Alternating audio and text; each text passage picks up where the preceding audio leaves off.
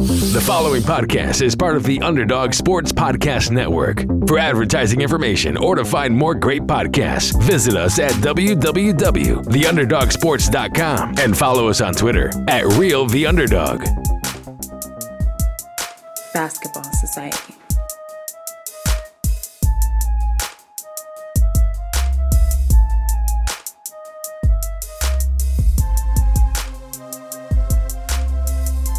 Going on, everybody? Alex Fishbein here of the Atlantic Files, as you guys already know. And I just want to say I apologize for the little hiatus uh, we have been on here. I know it's been a little while since the last episode, and a lot of things have happened since the last episode, including now we're all in quarantine. So, um, just as a little, I guess, I mean, some will, might call it treat, some might call it torture, whatever you want to decide it is. Um, I I'm gonna do a little replay of a of a pretty old episode here. Um, back the way back on the day when Sam Hinkie stepped down as the Sixers GM. Um, I just thought it was something fun, you know, while everyone's in quarantine and everyone's looking for some content and everything like that. So uh, make sure you check out the podcast everywhere you get podcasts Spotify, Apple Podcasts, SoundCloud, everything. Check out the Basketball Society podcast as well. Uh, you'll find me on Twitter at underscore underscore fish, the podcast on Twitter at Atlantic Files and my Instagram is at that kid fish as well. And then make sure you subscribe, drop a rating, everything. Let people know about the podcast, um, and go to the Underdog Sports Podcast Network as well. So hope you guys enjoy it. I will be back next week with you know some thoughts and everything about everything that has happened since the last episode. But for now, enjoy this little throwback replay episode. Um, thank you guys for listening. Thank you guys for rocking with me, and hope you guys enjoy it. I'll see you guys next week. Peace. What is up, everybody? This is Alex Fishbein back again with a Atlantic Files that's a little bit earlier than uh, I would usually do. I usually wait for a full week until doing it, but we had to run an emergency one. We had to get another one out right now because we have now all found out that Sam Hinkie, former general manager of the Philadelphia 76ers, has stepped down, and all sources point to Bryan Colangelo taking his spot starting Monday. Yeah. I, am st- honestly still in disbelief. But, as always, we're going to start off with the standings. But this uh, this episode will mostly just be about Sam Hinkie and Bryan Colangelo and the Sixers. Um, but for the standings, we got the Toronto Raptors in first at 52 and 25. We have the Boston Celtics in second at 46 and 32. We have the New York Knicks in third at 31 and 48. We have the Brooklyn Nets in fourth at 21 and 57, and the Philadelphia 76ers in fifth at 10 and 68. Now, before I get into all of this, I just want to say um, please, please, please head over to uh, iTunes and uh, also to SoundCloud. Follow us on SoundCloud and subscribe to us on iTunes. If you leave a um, a rating, uh, I mean, leave an honest rating, whatever rating you want to give us. Uh, leave it on there on iTunes. Put a comment in there, and your comment will be featured on the next Friday rant, which actually is tomorrow. But um, your your review will come up in a picture on the Friday rant, and I will shout you out on there. So please do that, as well as going to SoundCloud, following us, um, our YouTube also, a great, great, great subscribe on there. Uh, we are the Basketball Society on there again. And we have links to all of that on our website, basketballsocietyonline.com. Links to everything. I'll put some of those links in the show notes on um, on the, the post on basketballsociety.com, uh, basketballsocietyonline.com. And yeah, so there'll be all those sorts of links. Please do that. And thank you. I appreciate it. Now, let's get into the real news right now. Sam Hinkie stepping down. Bryan Colangelo set to take his spot.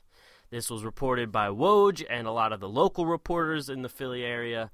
Um, also, different like uh, Marc Spears, um, I think uh, Mark Stein as well. So there was a lot of people on this report. Uh, Hinkie wrote a 13 page resignation letter. Now, do you know how pissed off you got to be to write a 13 page letter? Like, this man was calculated enough to write a 13 page letter who wh- where he quoted a lot of people, like a lot of their philosophies, a lot of their their sayings, everything. He quoted a ton of people in this 13-page resignation later letter. And honestly, if you haven't seen it yet, I really really recommend that you go look at the resignation letter. It was honestly, I thought it was beautiful. Um, th- there had there was so many things in there that really showed you how he thought. It showed you kind of how he functioned and how he worked as a general manager, as like pretty much like his whole thought process going into the process.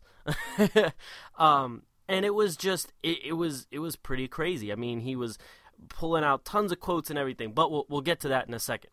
Um, the Sixers made an official report on it uh, not too long after the initial reports came out with Woj and everybody saying that their sources told them so and so.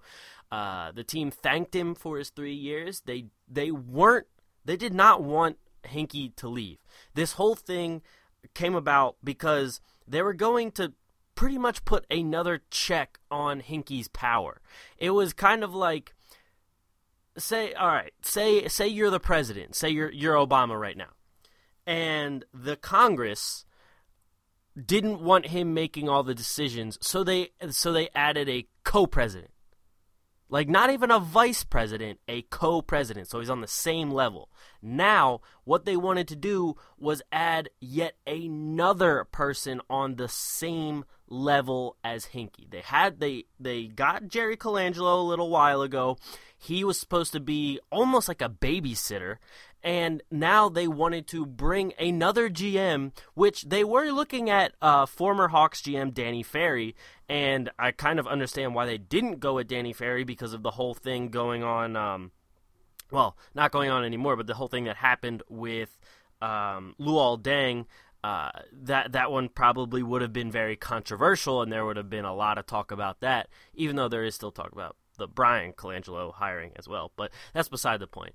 Um, but they they were trying to get another GM who is now going to be Bryan Colangelo to like have co GM like titles pretty much. Like they, they were going to be on the same level doing the same job.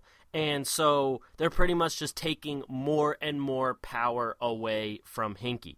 And Hinkie came into this job. He he he said if you haven't listened to the Lowe Post podcast with Hinkie as a guest, I also recommend you do that. Um he was saying that when he was coming into this job, he asked more questions than they asked him. He wanted to know, okay, what do you guys want? Do you want to just try and build a team really fast and get to as high uh, of a seed as you want? Do you want long term success? Do you want sustained success? What do you want? And they told him everything. And that is how he developed this whole plan to rip it down and build it from the ground up. This is how the, the entire thing started. He asked the owners, he asked all of them, look, this is not for the faint of heart. This is not for the person that wants to win next season. I'm here to build all of your assets back up after losing all of them, or almost all of them, in the Bynum deal and every other stupid deal from before. We had uh, the, the, the, the Sixers in the Doug Collins era traded a first rounder for Arnett Moultrie. They Doug Collins wanted to give um, uh, Kwame Brown like a multi-year like 30 40 million dollar contract. Kwame Brown, who everyone knows and everyone thinks is one of the biggest draft busts ever. And then the Bynum deal happens, which now I, am not going to fault them for the Bynum deal because everyone thought Bynum was going to be a great pickup. They thought it was going to be a great trade. They got a potential franchise player in Bynum. He was young, everything. He had a little bit of problems with his knees, but then that all went downhill. And for that trade, they got rid of their best player, Iguodala. They got rid of their two most recent draft picks in Vucevic and Harkless and they gave up two future or they gave up a future first rounder as well. So there, there's like a lot of the future. They gave up all of that to get Bynum, and then that went to crap. So then enter Hinkie. He gets rid of Jrue Holiday for Nerlens Noel. He trades, um, you know, uh, they, they draft Elfrid Payton and trade them back to the Magic for uh, Dario Saric and their first round pick back. They got their pick back from that Bynum deal because of Hinkie. And they stockpiled so many other assets from Hinkie that now this was the summer. They the, the whole team has been saying it. This is the summer. This is going to be the big one. This is what this is the the the time that they're going to go out, be aggressive and get tons of things done that they want to get done. But with all this stuff going on, and diminishing his power, Hinkie will not be able to be there to see all of his assets come to fruition. But like we we can't deny the fact that the future of the Sixers franchise is a whole lot better off now than it was before Hinkie took the job. The future looks I mean for lack of a better word, crap loads better than it was before. And when you when you go on Twitter, when you go on Facebook, when you see different people just absolutely ripping H- Hinkie and saying like, "Oh, he was the worst GM ever," a lot of the times those people are not Sixers fans. A lot of the time, those people are the one that saw it from the outside and didn't even bother to dig deep and see what exactly was going on. We had guys like uh, Pablo Torre, like um, Zach Lowe, who all have agreed that Hinkie really was not exactly a genius, but the guy did have a plan. He had a a master like a master outline of what was going to happen and he was a very very smart and calculated person they all praised him. Even Pablo Torre said, I would hire, if I was looking for a GM right now, I would hire Sam Hinkie. A lot of these guys who have dug deep into this situation, who have looked at every trade that Hinkie made, who has looked at every move that he made, has understood that Hinkie has, the dude has not lost a deal. He has not lost a single trade. The, the worst thing he might have done was probably not signing back Ish Smith. That's all. And yes, I know this has come up with a lot of losing, but they came out and said, look, this is like a five year plan. The first three years, we are going to lose. We are going to lose a lot because we have to strip it down and build through the draft and get enough guys or, or enough picks to be able to either package them or to be able to um, have enough chances at a superstar in the draft, whatever it may be. They came out and told everybody, like like Hinkie said in his resignation letter, that this is not for the faint of heart. This is not for the casual fan that just uh, wants to get in as an eighth seed and, you know, lose in the first round. But, oh, hey, at least we made the playoffs. That's cool and all, but you're not getting anywhere. The ultimate goal is a championship. If your ultimate goal is to just stick in eighth seed and keep losing in the first round, go hire any GM out there and make moves like Billy King did for the Brooklyn Nets. Look how that ended up for them. Obviously, that kind of thing is not what you want as a fan, as a coach, as a player, as a front office member, as an owner. That's not what you want in this league. The thing that talks in this league is rings. If you talk to anybody about the best team in history, the best player in history, what is the one thing that everyone brings up as a, like, oh, he can't be the best because he doesn't have, yep, rings every single time. So if you want to tell me that you know, oh, Hinkie was nowhere near what like uh, the plan was, blah blah blah. The man said it was going to be at least 5 years. It was at least a 5-year plan and if you couldn't see that, then you're obviously not looking into it enough. And I'm not even here to just sit like sit here and sing Hinkie's praises. The like Hinkie quitting, I understand that. I I completely understand Hinkie wanting to step down after they're going to keep throwing more and more people into his position and diminish his power and diminish his say in the front office. They can sit there and say that, oh, he's got all this say uh, in the moves and he's got all this pull of like what happens. They could like the front office and everything. The or I mean the owners can say all they want about that, but everyone knew as soon as Jerry Colangelo came in there that Hinkie's days were probably numbered. And we all knew that when he brought D'Antoni in at that time, we were all like, oh, well, uh, if Hinkie's days are numbered with Jerry Colangelo's hiring, now Brett Brown's days are probably numbered with D'Antoni there. And especially with a guy like Hinkie stepping down, the one who hired Brett Brown in the first place, the, I, I'm sitting here and I have no reason to believe that Brett Brown's job is safe. They have come out and said just today that his job is safe, but how can I believe that if they were all saying that uh, Hinkie's going to keep continuing with the same power and everything, and then we all find out they're going to hire a second GM to pretty much like overrule uh, all of what Hinkie was doing? So uh, there were a lot of people that said it best on, on Twitter last night as everything was going on a good GM is only like one of the pieces you need for a successful franchise. A lot of what goes on and a lot of how these moves are made depends on having a good and smart ownership as well. The owners have to be just as involved and just as um, like just as thoughtful of what's going on as the good GM has to be uh, there there is a lot of in, the GM job. There's a lot of having to wrangle the owner. There's a lot of having to suck up to them and be buddy buddy with them so that they're on uh, that you're in their good graces.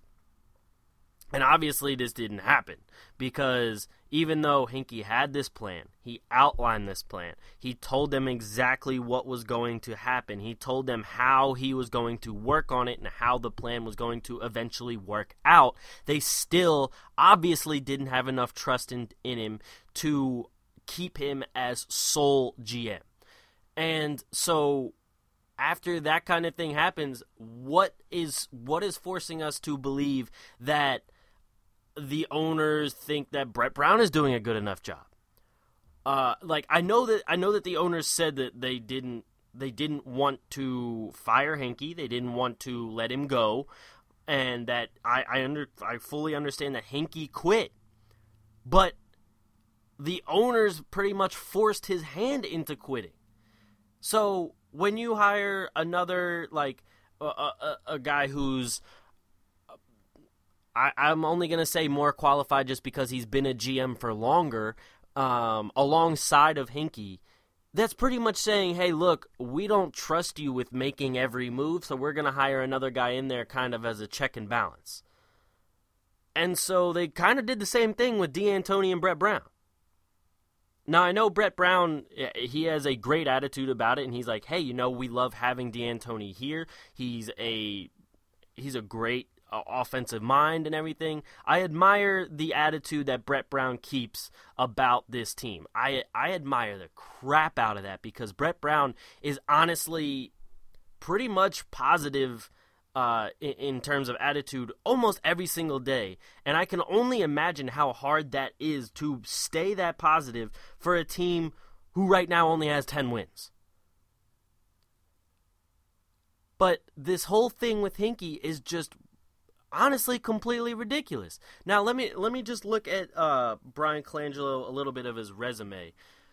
Um, he did work for Jerry Colangelo, his dad, in Phoenix for 13 seasons. He won the Executive of the Year award in 2005 with the Suns, and he worked or he got the Executive of the Year award in 2007 with Toronto. Now he was credited for drafting players like Shawn Marion, Amar'e Stoudemire.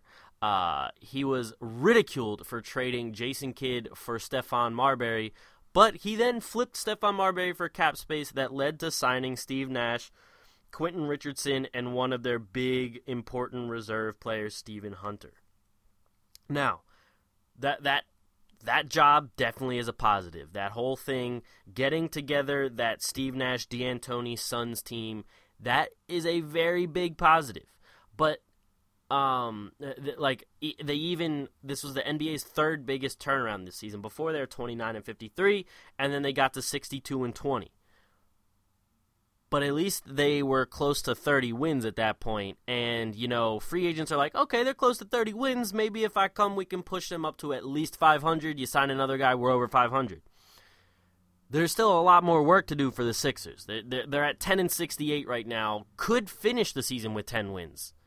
So th- there's a lot going on there um, that that's different from that Phoenix Suns team. Now, as I was saying before, I will I will give him his props for that that job in Phoenix. Was some of that Jerry Colangelo's influence? It might have been, but he did a a good enough job there. Um, but to go along with that, there were some bad things as well. Uh, one thing that everybody is talking about now, will probably be talking about for a while, is that he drafted Andrea Bargnani first overall over guys like LaMarcus Aldridge, Rajon Rondo, Kyle Lowry, Paul Millsap, Brandon Roy. Um, so that obviously wasn't that great. And then he went on to give Bargnani like a four year, $50 million deal. Also, not that great. He traded for a past his prime Jermaine O'Neal for a TJ Ford and draft rights to Roy Hibbert. Not that great. He traded for Rudy Gay, and while it made Toronto a little bit better at the time, after he left and they traded Rudy Gay away, the team got a lot better. And look at them now. They have the most wins in franchise history. He gave guys like Landry Fields fat contracts. There were a lot of things that Bryan Colangelo has done that were average or below average. So his time in Phoenix, it was it was nice. His time in Toronto wasn't that great. I understand that he won Executive of the Year in 2007. A lot of that was deal was uh, Chris Bosh's doing at that time, and it was their first time that they. Uh, I think it was the first time in franchise history they won the Atlantic Division. I'm pretty sure, uh, but there were a lot more average and below average moves to go along with that kind of stuff. And my big thing like I, was ranting on Twitter a lot last night and retweeting a, a, whole lot of crap about pro Sam Hinkie and not as much Bryan Colangelo. Um, my my big quarrel, my big question right now is what is forcing me to believe that Bryan Colangelo could do a better job this summer than Sam Hinkie? What is what what is in his resume?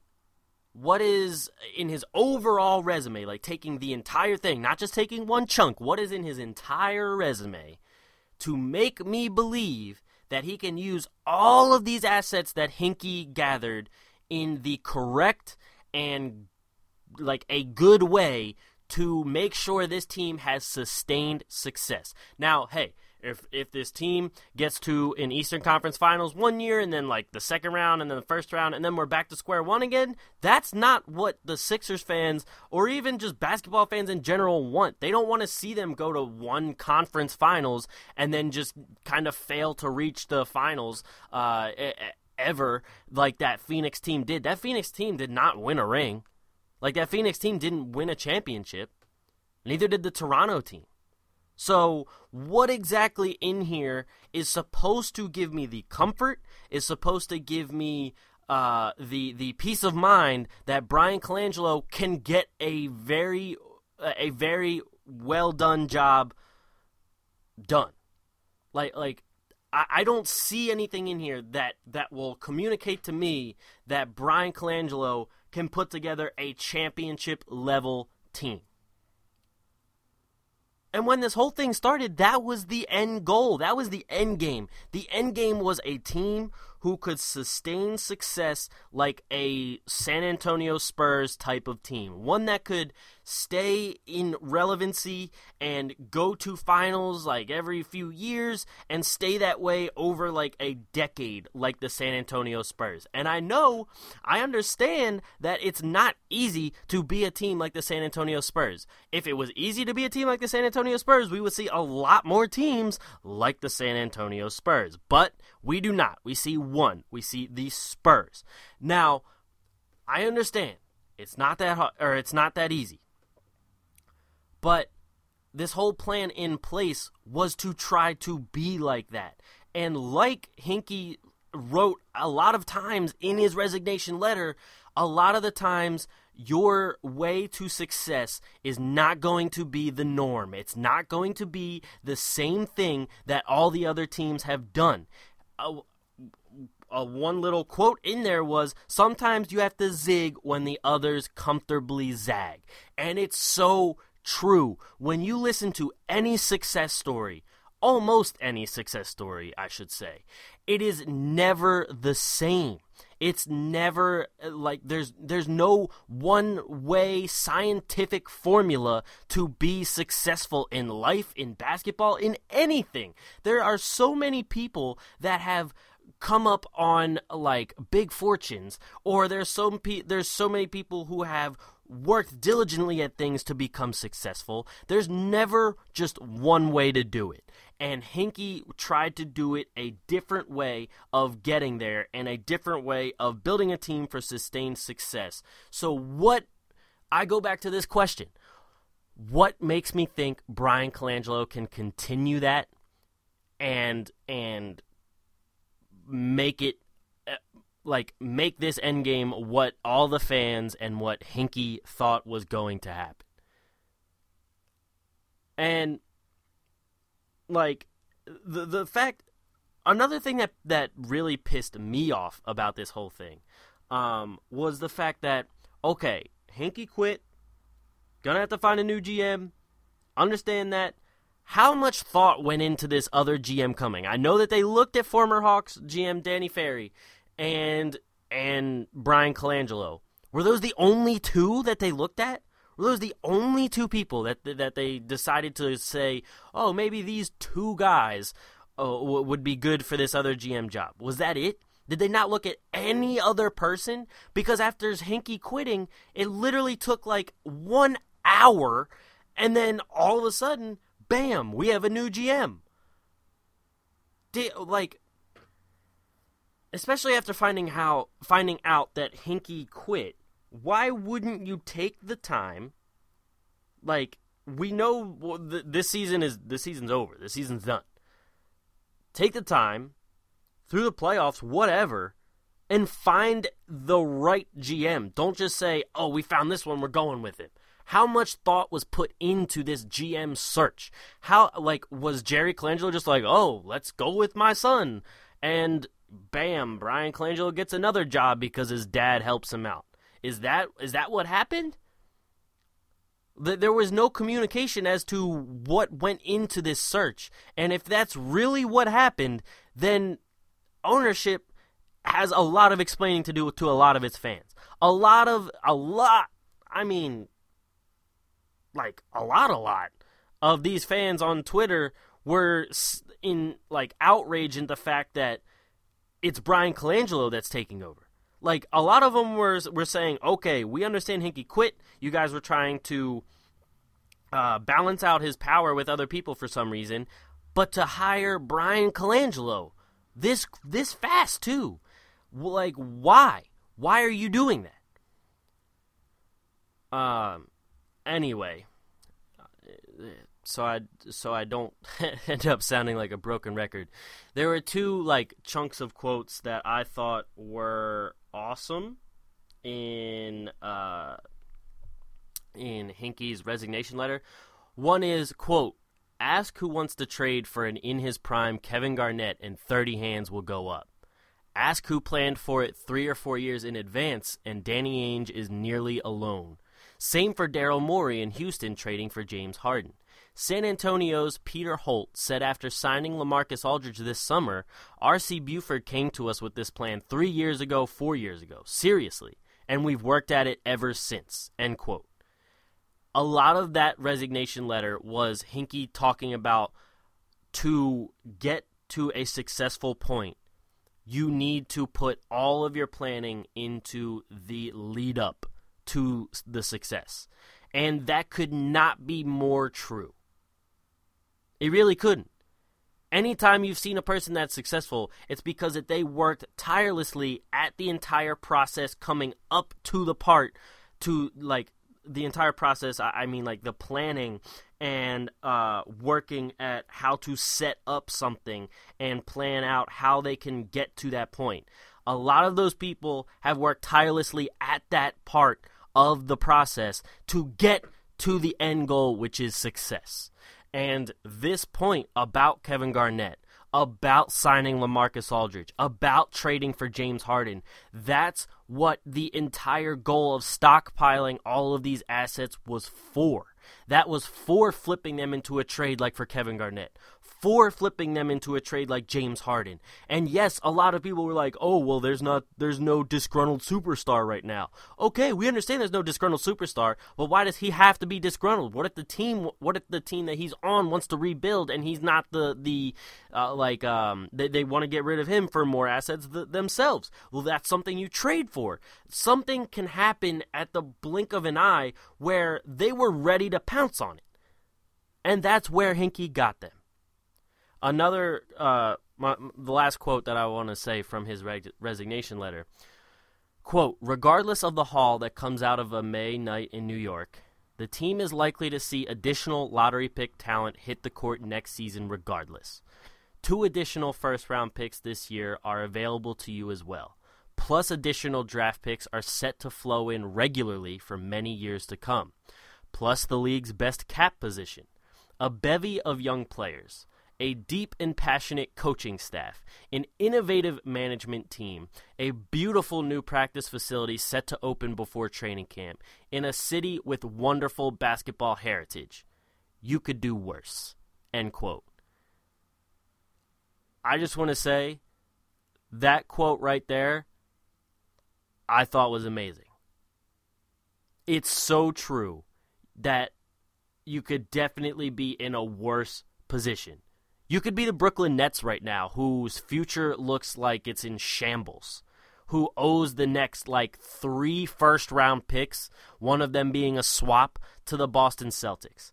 They they do not own their own first round pick until f- 4 years from now. There could be a lot worse going on with this franchise right now. A lot worse. And that's that's really all I gotta say. That's all that's all I gotta say. I'm dropping the mic right there. Thank you guys for listening to another episode of the Atlantic Files. This was episode 41. Rest in peace, the process. Uh, like I said before, please drop us a rating and review on iTunes. You will be shouted out on Fisch's Friday Rant, the new one coming tomorrow. Um, there will be a link for that in the show notes and the, uh, that that is on basketballsocietyonline.com. It will be on the front page uh, because it'll be a recent post, so that'll be on there. Definitely check that out. Uh, follow me on Twitter at that kid fisch. That's F I S C H, um, and send me your thoughts on on this whole Sam Hinkie firing and everything. I, would like to hear them. Uh, also follow uh, the Basketball Society account. That's at bball society underscore and we are on Facebook as well at the Basketball Society, uh, YouTube, um, SoundCloud, Pinterest, everything. We're we're out there everywhere. So thank you guys for listening, and I will see you guys next time. Peace.